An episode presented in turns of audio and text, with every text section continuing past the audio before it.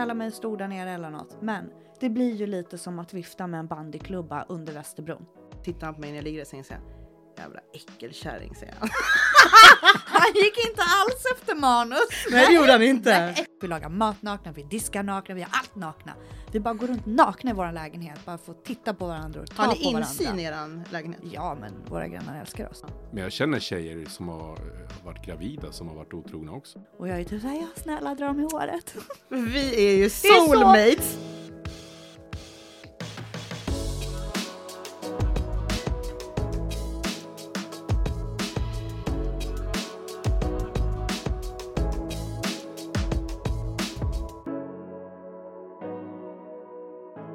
Och hjärtligt välkomna ska ni vara till Sexkartellen featuring La Sandrita Show. Med mig här i studion har jag med mig Emily, välkommen! Tack så mycket. Hur mår du idag? Jag mår bra. Det är kul som vanligt att vara här. Ja, du sa precis att du hade svettiga tuttar. Jag har haft rövsvett Ja. och jag har discofitta. Pulla, fitta. Och sen har jag svettats mellan tuttarna, ja. Jag tycker det låter bäst att säga disco sorra. Disco Ja. empanada. Ja, och som ni hör har vi med oss våran fantastiska Latin lover Daniel. Välkommen! Som så också mycket. har blivit ett stående inslag. Jag tycker det är nice. Ja, Tack. jag känner liksom så här, vem ska kunna, vem, vem ska vi byta, byta ut honom mot liksom? Det kanske är som så att vi bjuder in en till kille någon gång här. Ja, men det brukar vi. Det har vi haft. Det vet man ju inte. Det har du ju haft. Ja. Så det, ja. Kanske blir så. Alla är välkomna, snoppar och eh, kissemurror. Ja, så kan man också se det. Hur har eh, liksom sambolivet varit den här veckan? Sambolivet den här veckan. Nej, men det har varit bra. Ja. Det har varit bra.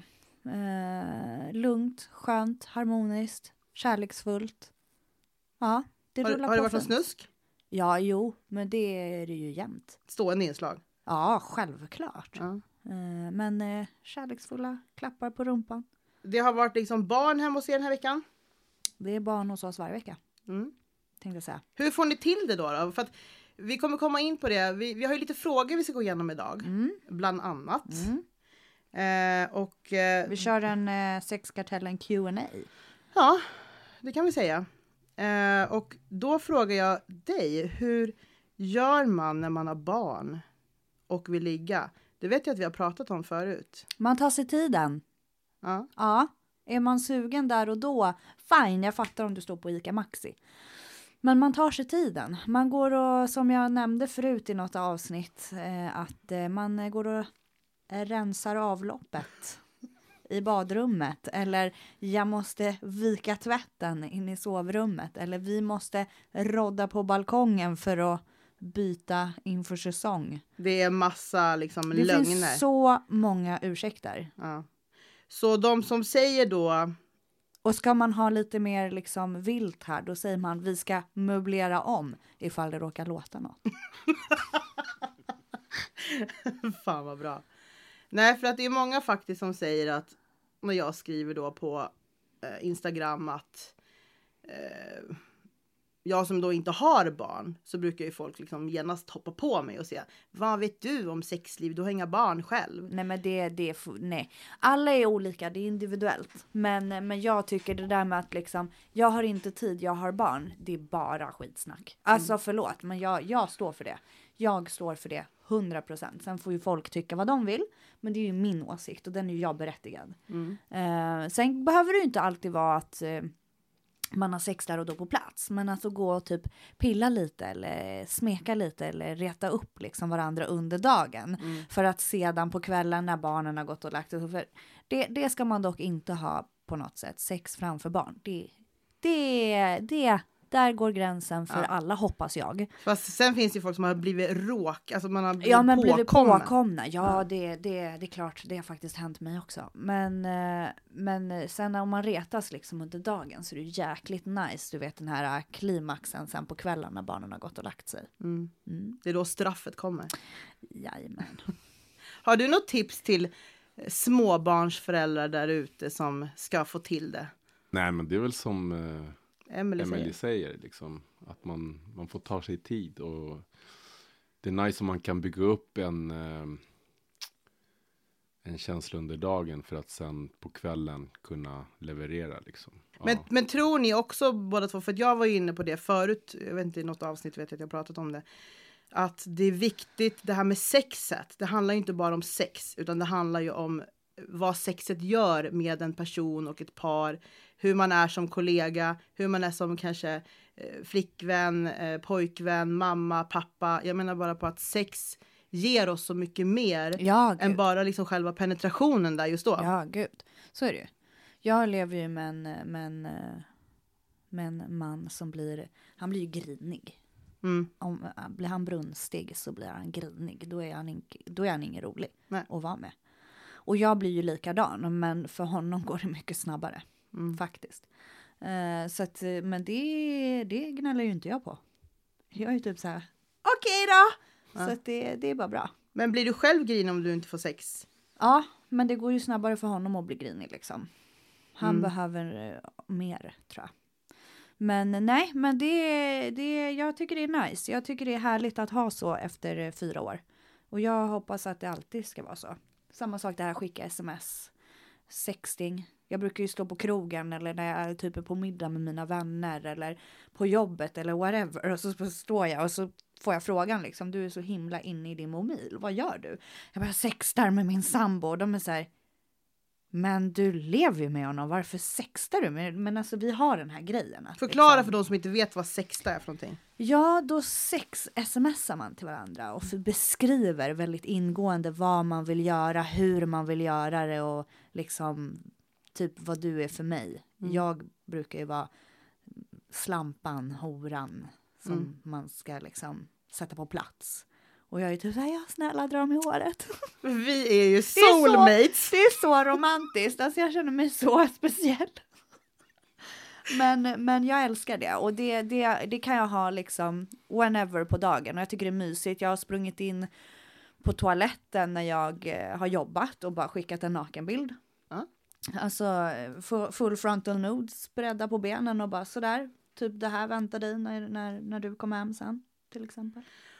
Och det där vet jag för att jag fick ju uh, härom, jag tror det var förra veckan eller någonting, så, så, så sextade jag också med min uh, sambo. Mm.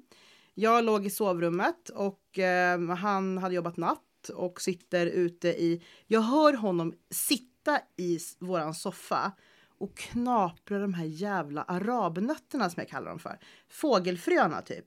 Jag hör han liksom sitter och äter och äter de fågelfröna och tittar på någon, någon serie liksom. Och jag ligger där inne och tänker liksom det är dags för honom att komma in och liksom kliva på. Ja, Ja.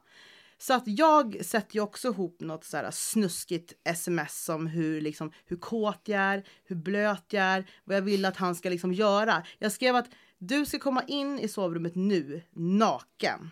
ja, Mm. Och då ska, då ska det här och det här ske. ja. Ja. Så det tog ju ungefär två sekunder så smälldes den där dörren upp.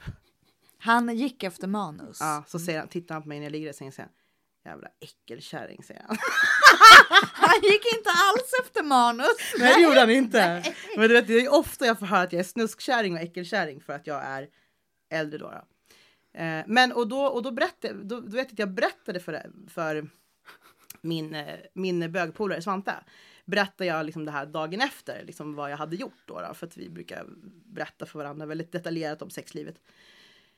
Och då så säger han, han bara, jag tycker det är helt fantastiskt att ni har varit med varandra i fyra år och du fortfarande sextar honom. Mm. Och, och, och det är det jag vill säga till alla där ute, att jag, jag tror att det är viktigt att man fortsätter att bekräfta varandra Ja. på det sättet. Och det behöver inte bara vara liksom sex-sms. Det kan vara liksom något gulligt sms på dagen, på natten, på kvällen eller som du går in och skickar en bild på din Zorra.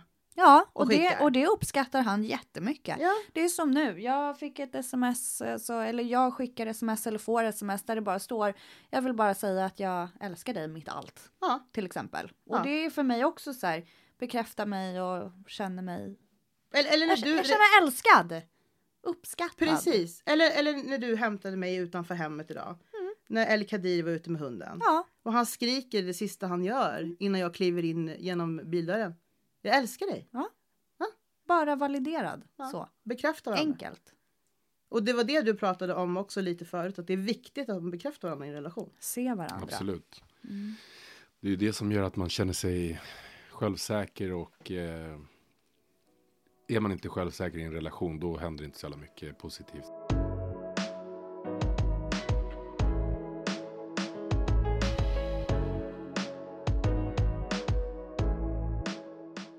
Till de som lyssnar nu och har varit i en relation i ett år, två år, tre år, fyra år, 20 år, 30 år, jag vet inte.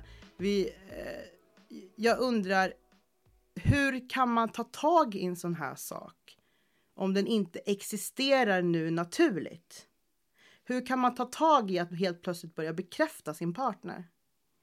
Alltså, jag, jag tror att man måste vara medveten om problemet Ja. först och främst. För att eh, som i mitt fall med, med mina barns mamma då, då vi, vi levde ihop i åtta och ett halvt år och eh, fick tre barn ganska tätt in på varandra. Det, var, det är bara två år emellan varje.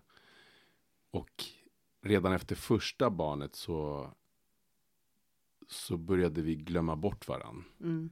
Utan att vi ens var medvetna om det. Eller jag var i alla fall inte medveten om det förrän det var för sent. Och nu när jag ser tillbaka på den tiden så tänker jag så här.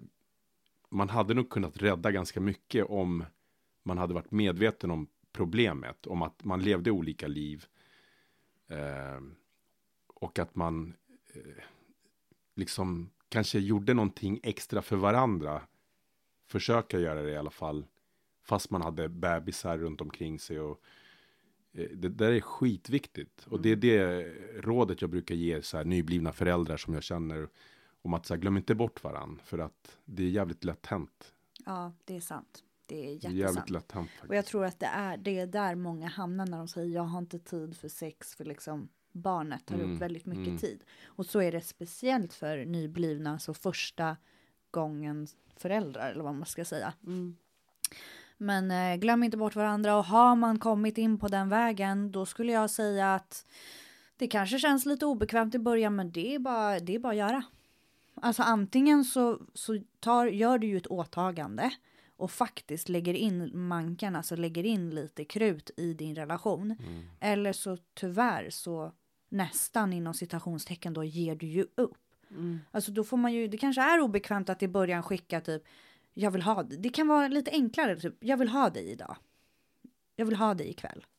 Eh, ja, det kanske känns lite obekvämt, men någonstans måste man ju börja.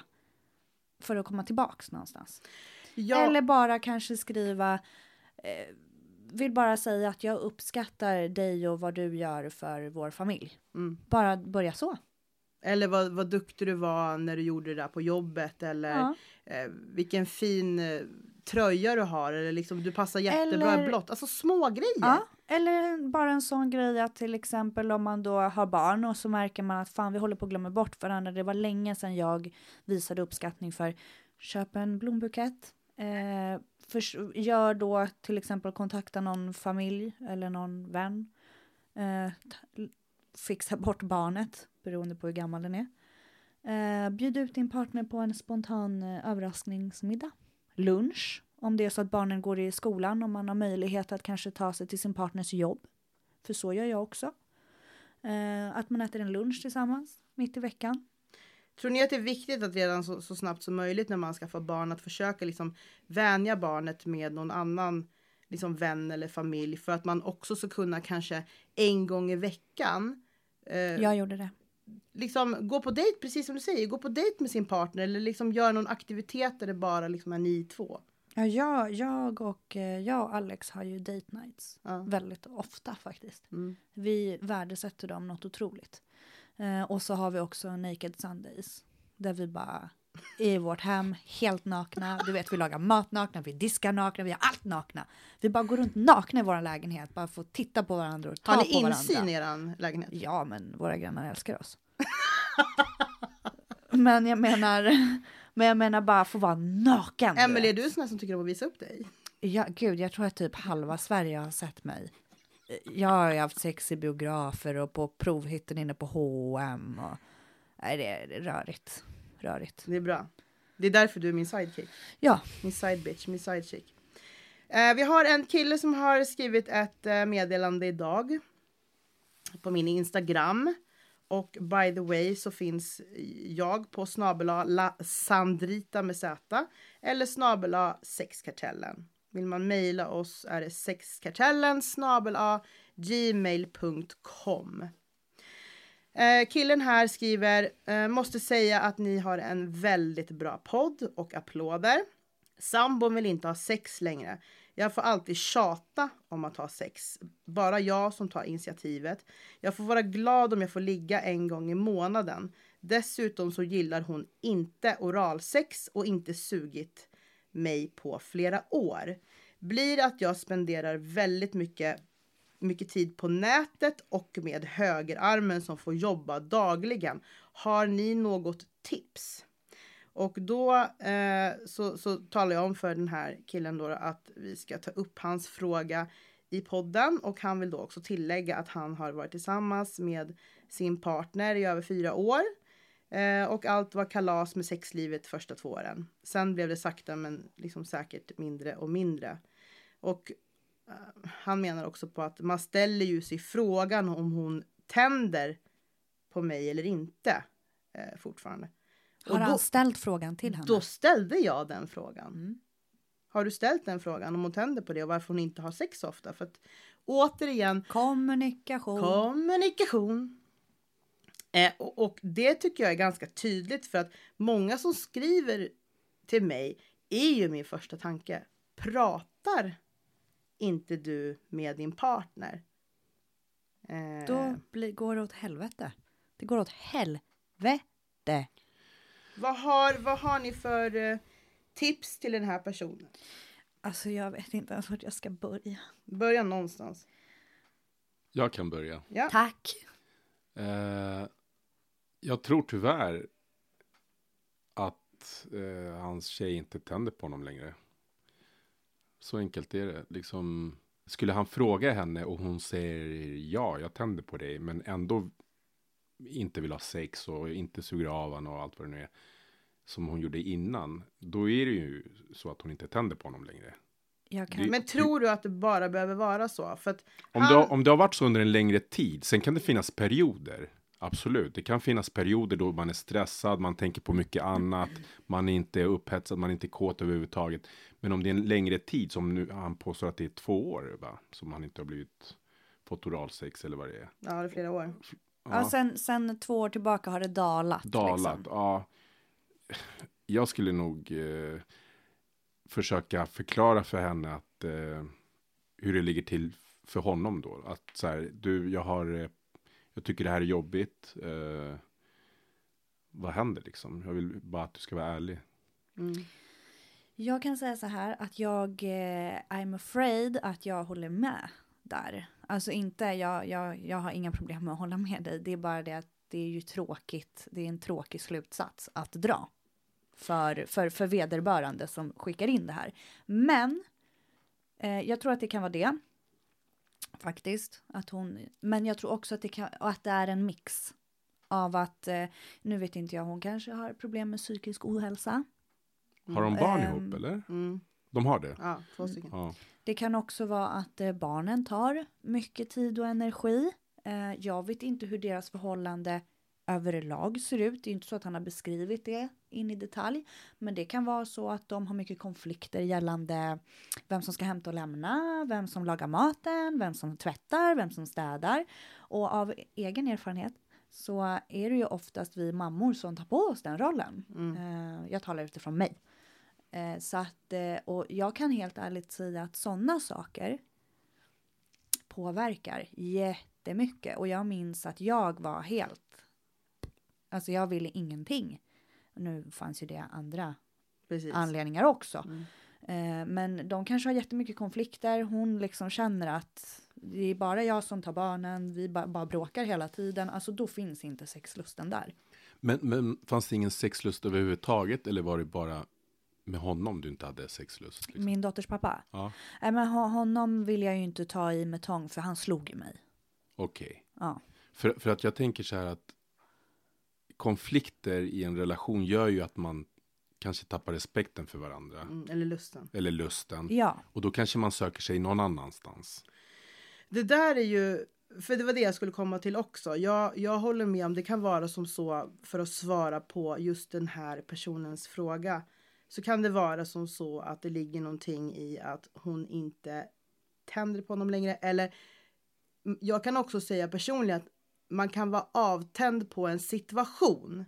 Eller man kan vara avtänd På på, ett beteende. på ett beteende. Eller att en relation är inne i en speciell fas. Tjejer är ju väldigt oftast är många källor, eh, tjejer väldigt styrda, alltså psykiskt. Mm. Om de har en kille kanske som inte visar uppskattning, som inte visar bekräftelse, han är negativ i tonen. Eh, liksom, Han inte hjälper till hemma. Ja. Hon känner att allting faller på henne med barnen. Alltså då, då, blir de inte jättekåta. Nej, då kommer Oftast. hon oftast bara så här, ja, varför, varför har jag dig?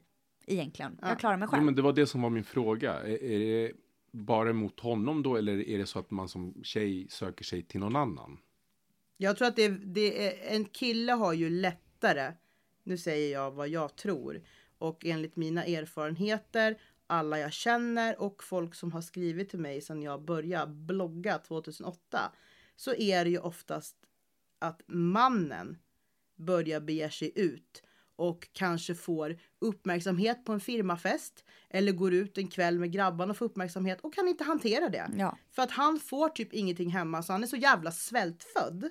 Så att när han väl liksom får uppmärksamhet på sociala medier, ute på krogen, på firmafesten eller någonting. Så är det faktiskt ganska många män som trillar dit. Och jag vet många män specifikt som har varit otrogna när deras partner väntar barn. Mm. ja. Du som har mycket killkompisar och känner mycket killar. Har du någon erfarenhet av att, som du vet att, vi pratade ju tidigare i förra avsnittet, så pratade vi om att du sa att du trodde att ungefär 80%, 85% av de männen du känner, och du som sagt, du känner många, du har stått i, i dörren på Stureplan som vakt i många år. Så säger du att det är ungefär 85% som du tror är otrogna. Mm. Har du någon erfarenhet kring män som har gravida flickvänner, fruar? Ja, Det är den alltså. Fuck, jag blir så jäkla ledsen för alla dessa kvinnor alltså. Vill du berätta? Nej, inget specifikt sådär utan bara att jag, Du vet jag vet. Ja, att det förekommer. ja absolut. Vanligt. Vanligt vet jag inte. Nej, men jag känner till det liksom. Ja. ja. Och jag tycker ju att det där är så jävla risigt.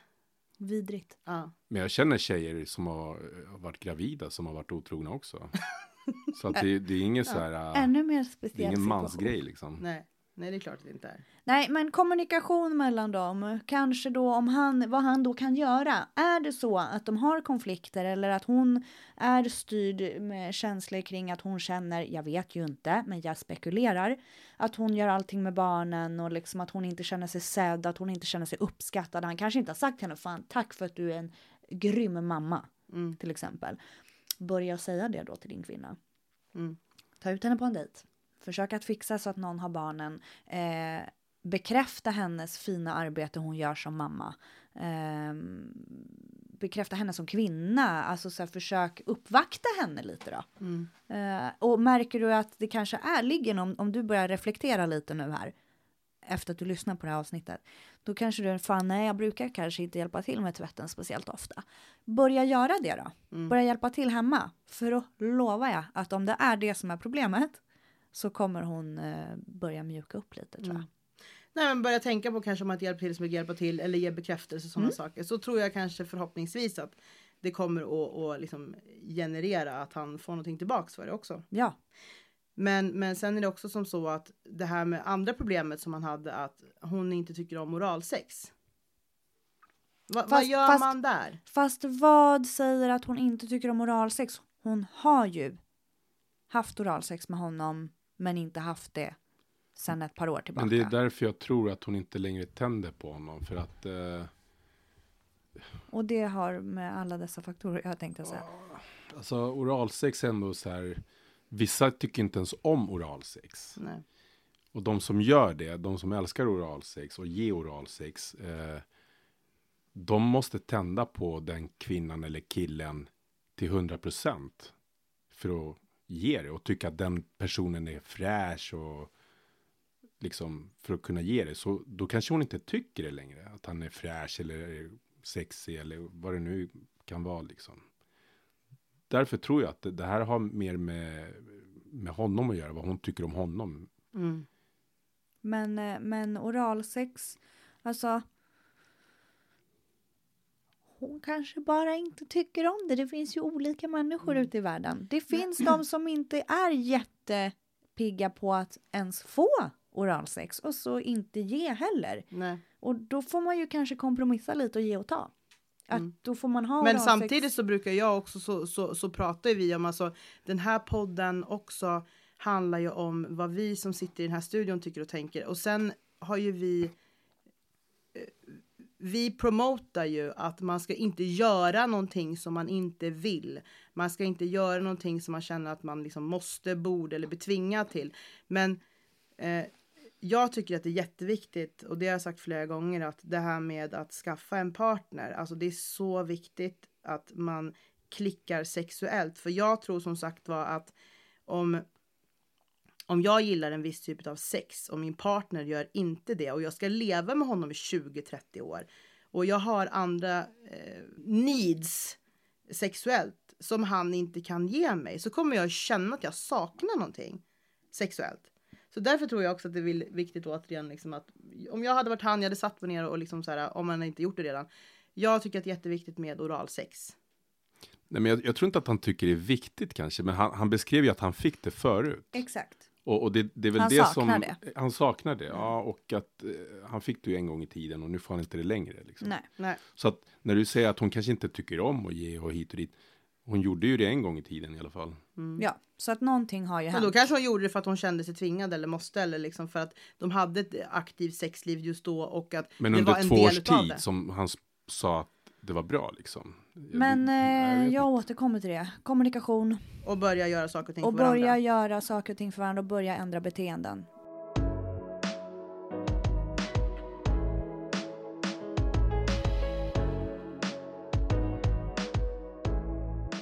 Igår fick jag lite skit för att jag la upp en grej på Instagram som handlade om mikropenis. Och eh, Eh, jag, är, jag har faktiskt inte liksom läst på om det här med mikropenis. Men jag kan säga som så att eh, jag har en kille som har skrivit till mig ganska mycket. Och eh, jag ska försöka liksom sammanfatta det här lite halvfint. Men han skriver så här. Vi är en hel del män som är osäkra kring våra kroppar. Eh, och han har liksom en idé av att skapa liksom något form av forum där kvinnor på ett tryggt och anonymt sätt ska få kommentera och utveckla sina tankar kring kroppar på bilder som de ser. Alltså manliga kroppar och liksom deras könsorgan. Att, att kvinnor får kommentera eh, i det forumet. Sen så berättar han för mig att han eh, har då eh, han har en mikropenis eh, och eh, det här är någonting som oftast kanske slängts på ett skämtsamt sätt. Men det är ju jätteallvarligt. Eh, därför att som sagt, det finns ju, jag, jag, jag måste plugga på om det här, men det finns ju, jätte, det finns ju killar som liksom lever i det här. Och det det resulterade med honom är ju att han har ju haft enormt mycket komplex för det här. Han har haft tjejer, eh, flickvänner som har liksom fotat hans typ kuk, penis, mikropenis och delar det vidare till sina vänner som också då inte är speciellt schysst. Eh, och nu försöker han liksom er, erövra sin liksom kropp och han har kommit ganska långt eh, med sitt arbete. Så det han har velat nu och han har verkligen skrivit till mig flera gånger att han ville det. Det var att jag skulle ta med mig typ en bild på hans penis till studion utan att berätta bakgrunden eh, för, för er i studion. Visa den här bilden på penisen och bara få höra era kommentarer och åsikter. Men nu har vi ju bakgrunden. Nu har ni bakgrunden, därför att jag vill ge bakgrunden. Därför att när jag skrev om det här igår så fick jag skit för att min fråga på Instagram var så här. Hur skulle du reagera om du går på dejt med en kille eller ska ligga med en kille för första gången och du liksom byxorna åker ner och där är det en penis som är 5,5 centimeter i stånd. För det är det det här livet den här killen lever. Han har alltså 5,5 centimeter vid stånd. Och då har jag ju fått jättemycket svar såklart. Eh, och, men då var det jättemånga som skrev till mig för att de var besvikna över att jag att jag liksom lägger upp en sån här sak just för att det finns så många män som mår extremt dåligt. Och det förstår jag. Över det såklart, ja. Ja. Vet man hur vanligt det är med mikropenis? Alltså, Nej. Eh, och det kanske Men vi... det finns, ju, det finns ju ämnen som berör, alltså jag till exempel berörs av vissa ämnen som jag tar väldigt illa vid. Eller, så att jag förstår att de tar illa vid, såklart. Ja. Men, i det här du, fallet. Men jag tänker så här, jag tycker inte, det jag vill komma till är att fine, jag fattar att de blir berörda, precis som många andra människor blir berörda av sina öden och osäkerheter och så vidare och så vidare.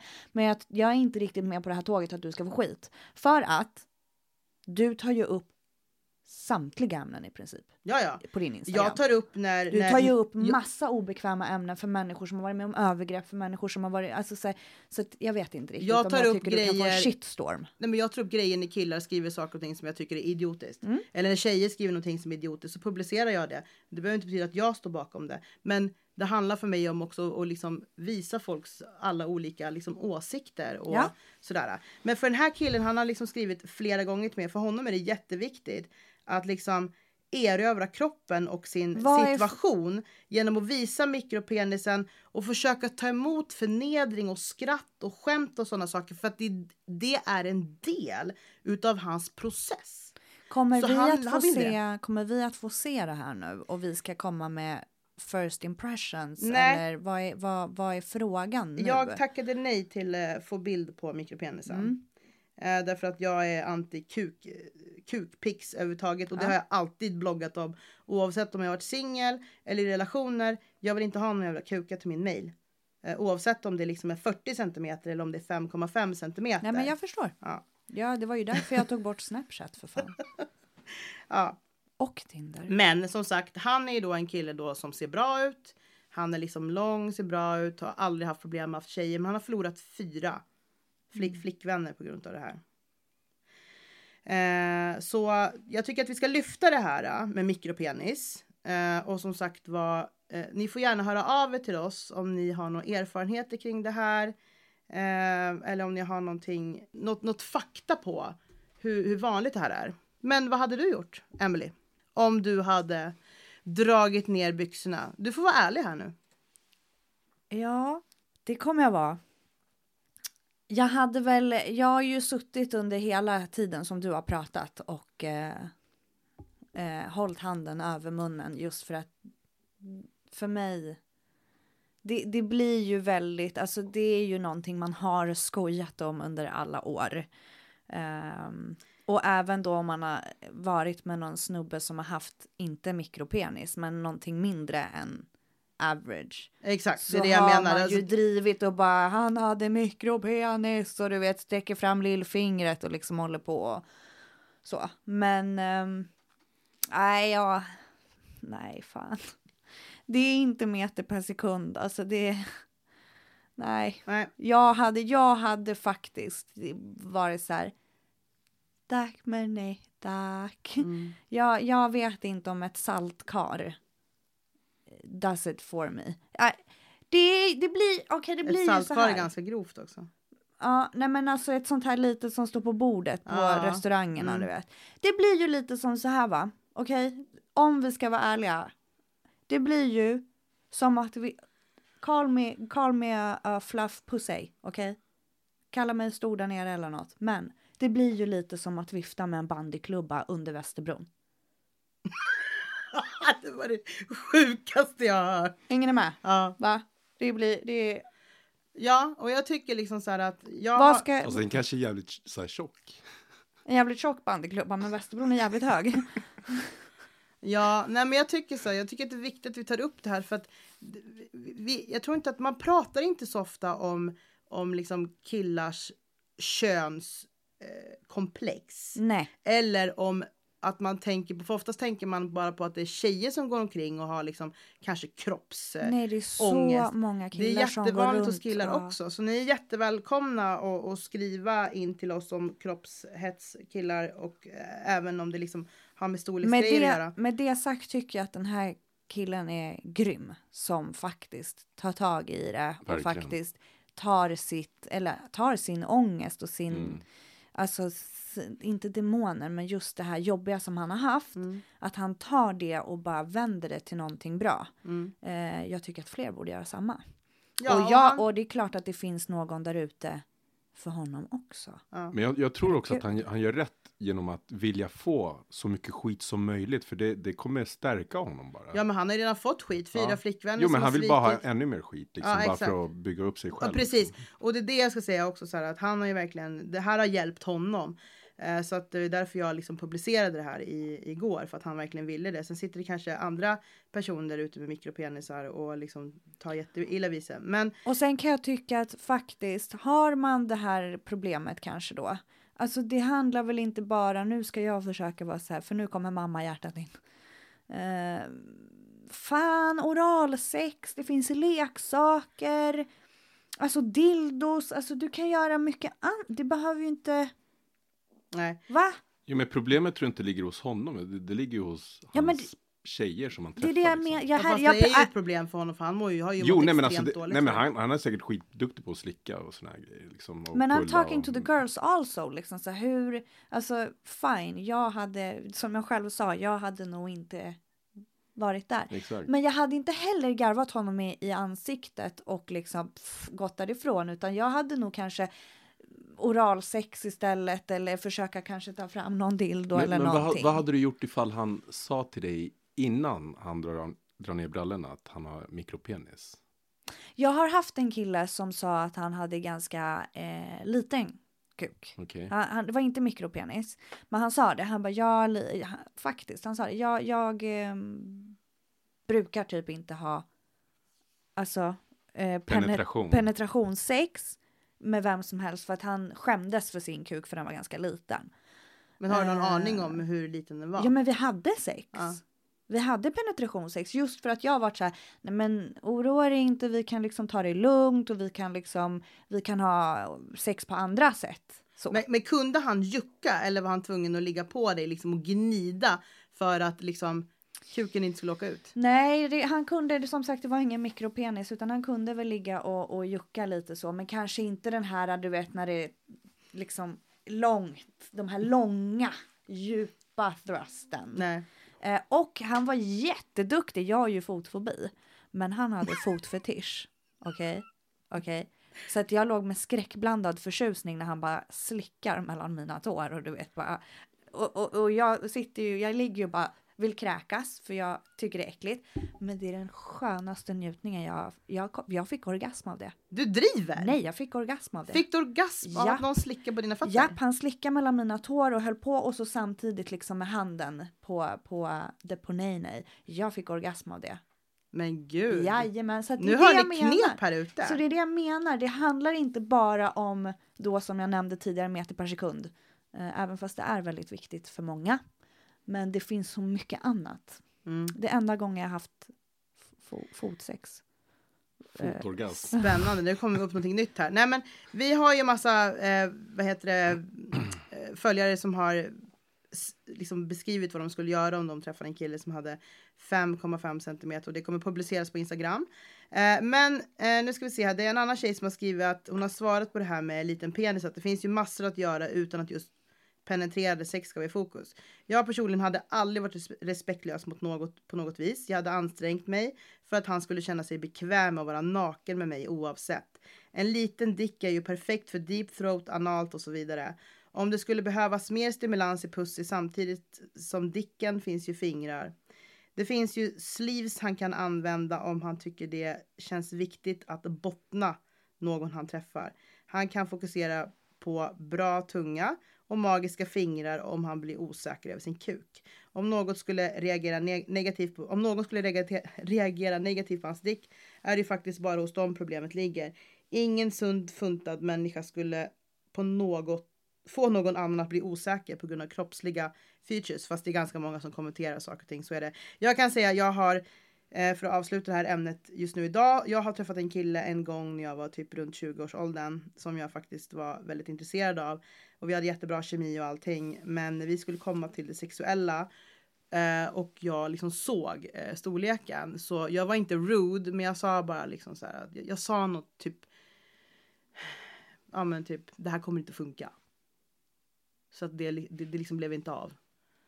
Eh, så att, det var ju lite tråkigt med någon som liksom hade fattat tycke för också bara inte liksom utanför liksom sexet. Det var bra att du var ärlig. Ja. Nu ska vi gå vidare. Vi har massa frågor här men vi kommer återkomma till frågor i andra avsnitt också. Men eh, det är en person som undrar eh, vad är inte vaniljsex för panelen? Vaniljsex är ju det här äh, mysiga, lugna. Vissa vill väl ha lite levande ljus och kanske bara missionären. Det är ju så jävla vanilj. Satan vad vanilj Fast det missionären kan ju vara smutsig också beroende på. Om jag får en spottdusch. Exakt. En spott. Nej, men missionären kan också om det blir liksom att ben ska Mm. vikas va- bakåt och det ska slås.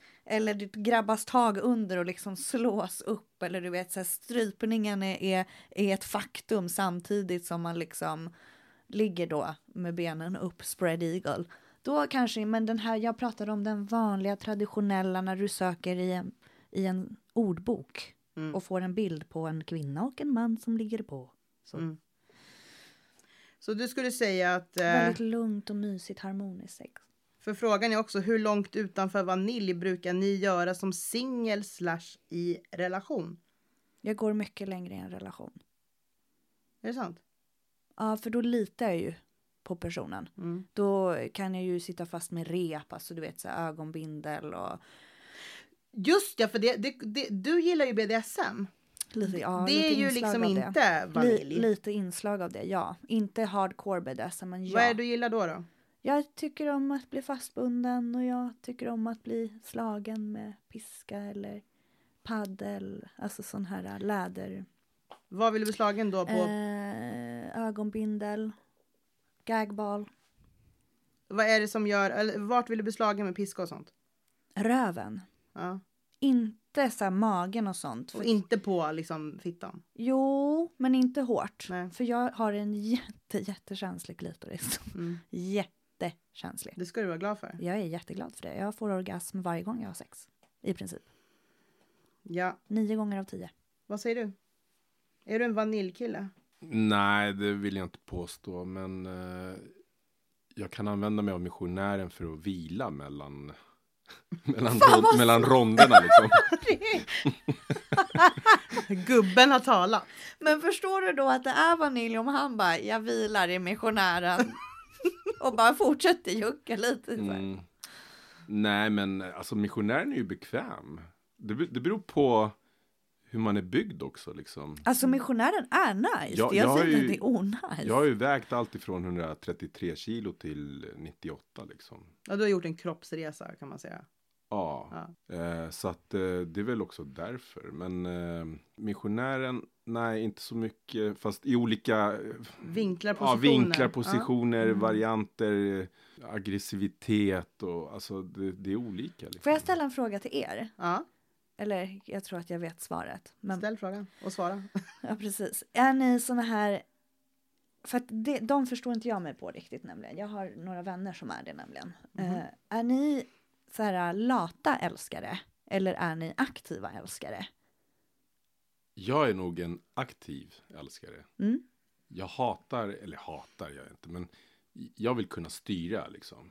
Och, och jag vill gärna styra hela tiden. Dominant? Ja, dominant Mm. och, och mycket och variera lite. Liksom jag går efter vad, vad hon ger mig för respons på Men du är gör. inte en sån här tråkig som typ ligger still och förväntar dig att nej, den nej, andra nej, ska nej, göra nej, jobbet. Nej, nej, nej, alltså jag hatar det där. Mm. Nej men alltså. Jag säger så här, alltså det krävs ju engagemang ifrån båda två oavsett om man är liksom undergiven eller om man är dominant. Men, men när jag var yngre, alltså när jag pratade runt 20-årsåldern, då var jag ju väldigt dominant och sjövild. Skulle alltid liksom så här vara on topp, alltså binda, liksom binda snubben. Alltså jag var liksom jättedominant då. Sen när jag har blivit äldre så är det inte för att jag har blivit lat, men jag har ju också gjort en liksom sexuell resa. Och det är det jag menar med att, att jag när jag var 18 år eh, jag hade inte uppskattat när jag var 18, 19, 20 år att träffa en kille som stryper mig, som spottar på mig, som slår mig, kallar mig för äckliga hora och sånt, alltså i sängen, i, som ett rollspel så att säga. Det hade jag ju inte uppskattat. Medan jag idag och eh, liksom kanske när jag var liksom från 25 och uppåt börjar liksom den resan med att bli undergiven. För jag är sjukt dominant i min person Till vardags. till vardags. Jag är likadan. Jag är liksom dominant på jobbet, jag är dominant bland vänner. Alltså jag är en dominant person som liksom tar för mig, som hörs, som syns och så vidare. Så när jag idag i mitt sex så vill jag typ bli straffad, jag vill bli påsatt, jag blir, vill, vill bli kallad för fula saker. Eh, Men jag är likadan. men, men alltså straffad. Mm. Eh, och så här, eh, och när man har en person, när man har en partner som man liksom älskar och den personen älskar en. Jag menar, det är inte så att jag gråter för att han så här, kallar mig för du är min eh, äckliga hora eller jag äger dig eller du är min slampa och du har äcklig fitta. Du vet, det är så här rollspel och det gillar ju jag. Mm. Och det är för att jag vet att vi har ju liksom en kärlek liksom mellan varandra. Men ni har en respekt och du förstår ju att det här är en grej mellan er, ett rollspel, Ja. men ni har sex. Det är inte så att han kommer stå och säga det till dig när du står och lagar mat. Nej. Jag hatar dig din äckliga hora. Alltså, Nej, alltså skulle han säga såna saker utanför säng- Ja, sängen nej. eller om han skulle ge mig en örfil utanför sängen, nej. då hade jag typ huggit ut hans ögon. Men, Nej, men liksom, jag- sexuellt är en annan sak. ja, Och, men såklart. och för att eh, avsluta det så menar jag på att även om jag vill ha en man eller en kille idag som är, liksom dominant så har jag ju också upptäckt den här eh, sidan hos mig där jag också vill vara lite så här. eh, Jag gillar ju age play. Att jag ibland är liksom hans mami Mm, mm. som ska liksom sätta honom på plats och Mm. då är det ju jag som är liksom dominant. Mm. Eh, men, men, eh, men så har jag ju inte varit innan. Jag är en aktiv älskare. Mm. Alltså jag tycker om att bli dominerad dock. Jag, jag är inte den här dominanta så, just för att jag är dominant i alla andra aspekter i mitt liv och tycker om att ha kontroll. Så just i sänghalmen vill jag inte ha kontroll. Då känner jag att där kan jag få bli runtkastad och, och, och bestämd över. Eh, Men jag är ju inte den här lata och jag har en del vänner som är, du vet, de är, de, de bara, de är med, men de vill gärna inte jobba. Utan den andra får jobba. Och de är med i själva akten. Och det är det jag inte fattar. För jag vill ju, jag vill ju, alltså jag vill ju jobba. Mm. Jag vill ju få den andra, för att hälften av min njutning är ju att se min man njuta. Ja. Utav det jag, alltså du vet, jag jobbar, du vet, eller jag sätter mig och rider honom med, så att han ligger och Mm. ser min rumpa som liksom, och så, det är klart jag vill jobba. Mm. Bounce it up and down, så han bara, du vet, man bara hör där bak, bara. En hel upplevelse! Ja, och helt plötsligt så ser man hur det kommer fram en blixt. Ja, då han plockat fram mobilen och ligger och filmar liksom.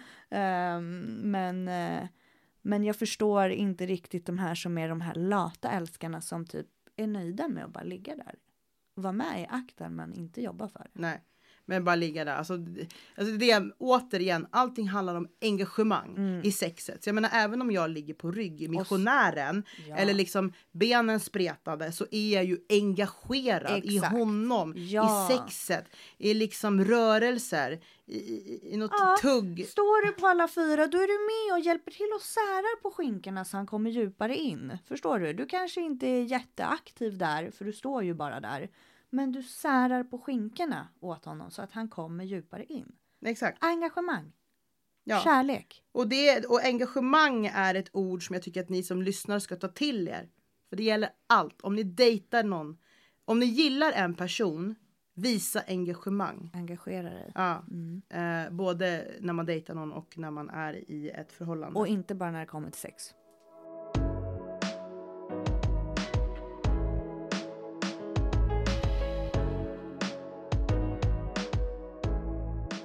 När upptäckte ni er sexualitet och hur? Och hur rök oskulden? Wow, okej. Jag, eh, det, ja. Hmm.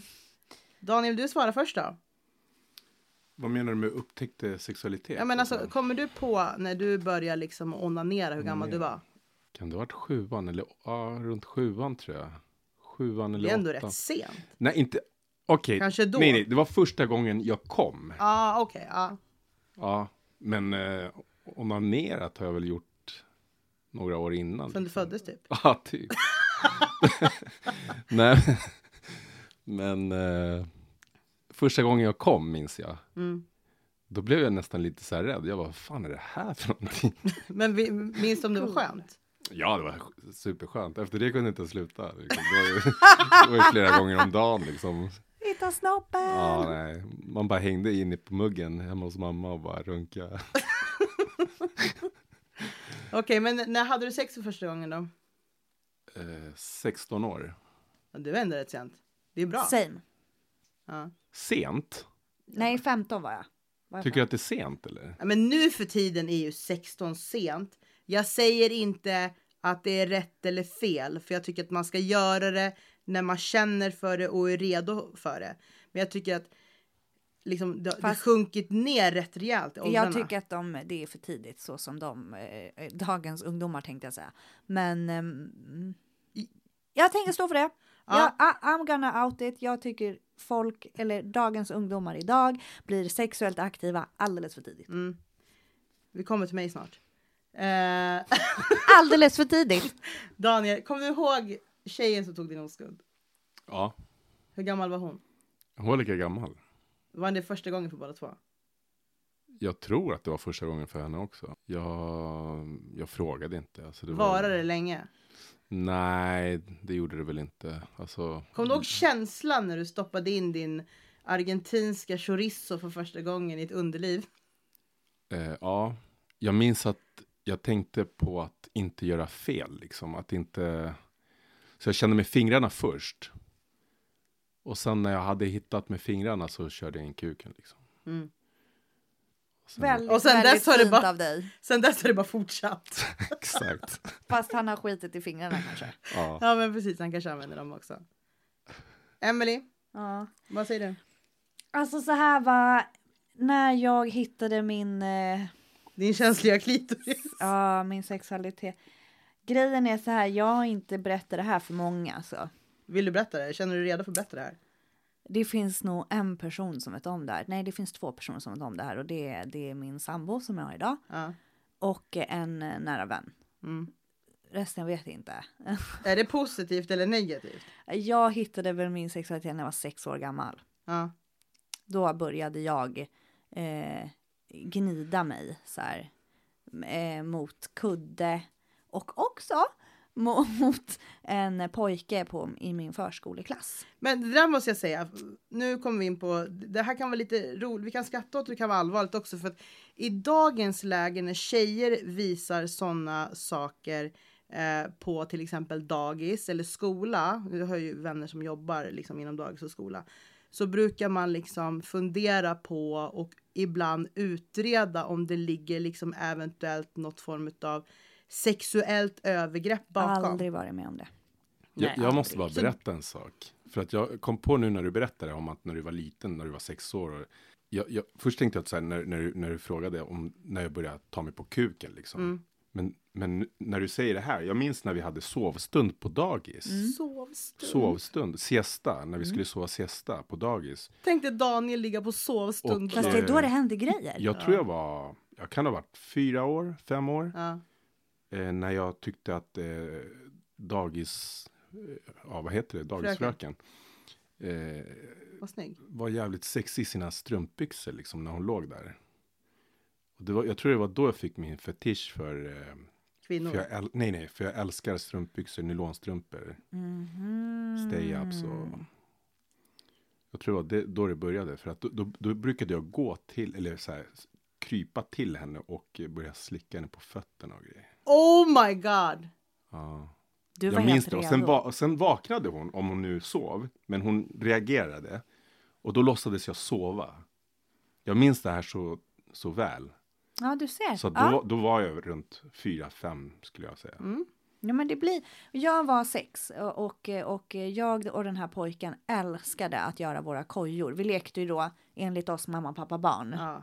Ehm, när jag säger att jag aldrig varit med om övergrepp så betyder jag aldrig varit med om någonting i min barndom med övergrepp så. Nej. Jag har tyvärr i, i vuxen ålder sen behövt ha sex mot min vilja, men det är en annan historia.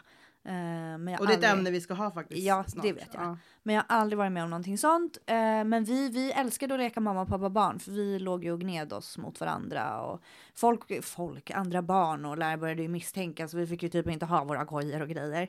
Och sen när jag var runt sju, åtta, nio, de tre åren liksom. eh, Då hade jag också en, en, en pojkvän i trean som han brukade få fingra på mig. Mm. Eh, vi, satt, vi försökte alltid gå iväg på rasterna eller sådär.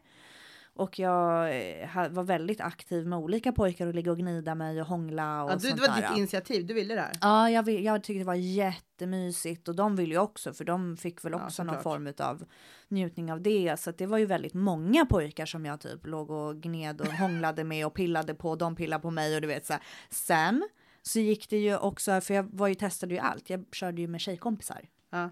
Så det hånglades och, och gneds mot, med tjejkompisar hemma hos mig när vi lekte och hemma hos dem när vi lekte där och när vi sov över och du vet. Så jag höll ju på med det där mellan 6, 7, 8, 9, 10. Så det var väldigt, det var väldigt roliga år. Och sen när jag då väl förlorade oskulden, alltså så här när jag fick en orgasm. För alla har jämt pratat om den här äh, explosionen. Du vet, den här explosionen för kvinnan när man liksom får en orgasm. Så jag hade ju förväntat mig värsta grejen. Så första gången när jag då fick en orgasm, absolut inte min första sexgång, eh, utan längre fram, så fattade jag att men gud, jag, ju- det här var ju inte alls någonting speciellt. Det här har jag känt sedan jag var sju. Mm. Ja, Jag- precis. Jag har ju fått orgasmer under hela min uppväxt. För att jag har ju själv tyckt att det har varit så skönt så jag har gjort det Mm. för mig själv. Eh, Men jag fick aldrig den här wow-känslan sen när jag var stor för jag har ju haft det hela tiden. Mm. Eh, och ja, så är det med den saken. Och jag förlorade min oskuld när jag var 16. Han jag förlorade oskulden med, med kallades för anakondan. Oj, Så att ehm, det var ju inte så här jätteskönt första gången. nej. Men, eh, men den var stor. Men blödde du första gången? Nej. Nej. Sen hade vi ju då... Du hade ju gnidit och fixat och trixat innan och då kan Exakt. det ju vara som så att man Och vi hade haft oralsex och vi hade pillat och hållit på. Ja, vi hade försökt ha sex några gånger eh, innan men han var för stor. ja. Så det gick ju inte. Så till slut så fick vi till det. Och efter det så var det kört. Mm. Mm. Vi var Ja. tillsammans i två år. Alltså det var en kille du var tillsammans med i alla fall som tog din oskuld. Ja, vi var tillsammans i nio månader innan han fick stoppa in den. Mm, du ser, det är Mm. fint och det var någonting du ville göra. Då var jag en fin flicka. Mm. Sen blev jag. Men du hade lekt med alla killar på dagis innan. Ja, fast jag var en fin flicka efter att jag fyllde tio. Ja. Nej men jag har ju eh, för att avsluta det här härliga poddavsnittet så måste jag säga att jag var ju också så här. Jag kommer inte ihåg hur gammal jag var när man börjar liksom så här ta hand om sig själv. Men jag bör, min, mitt problem eller problem som var ganska jobbigt just då.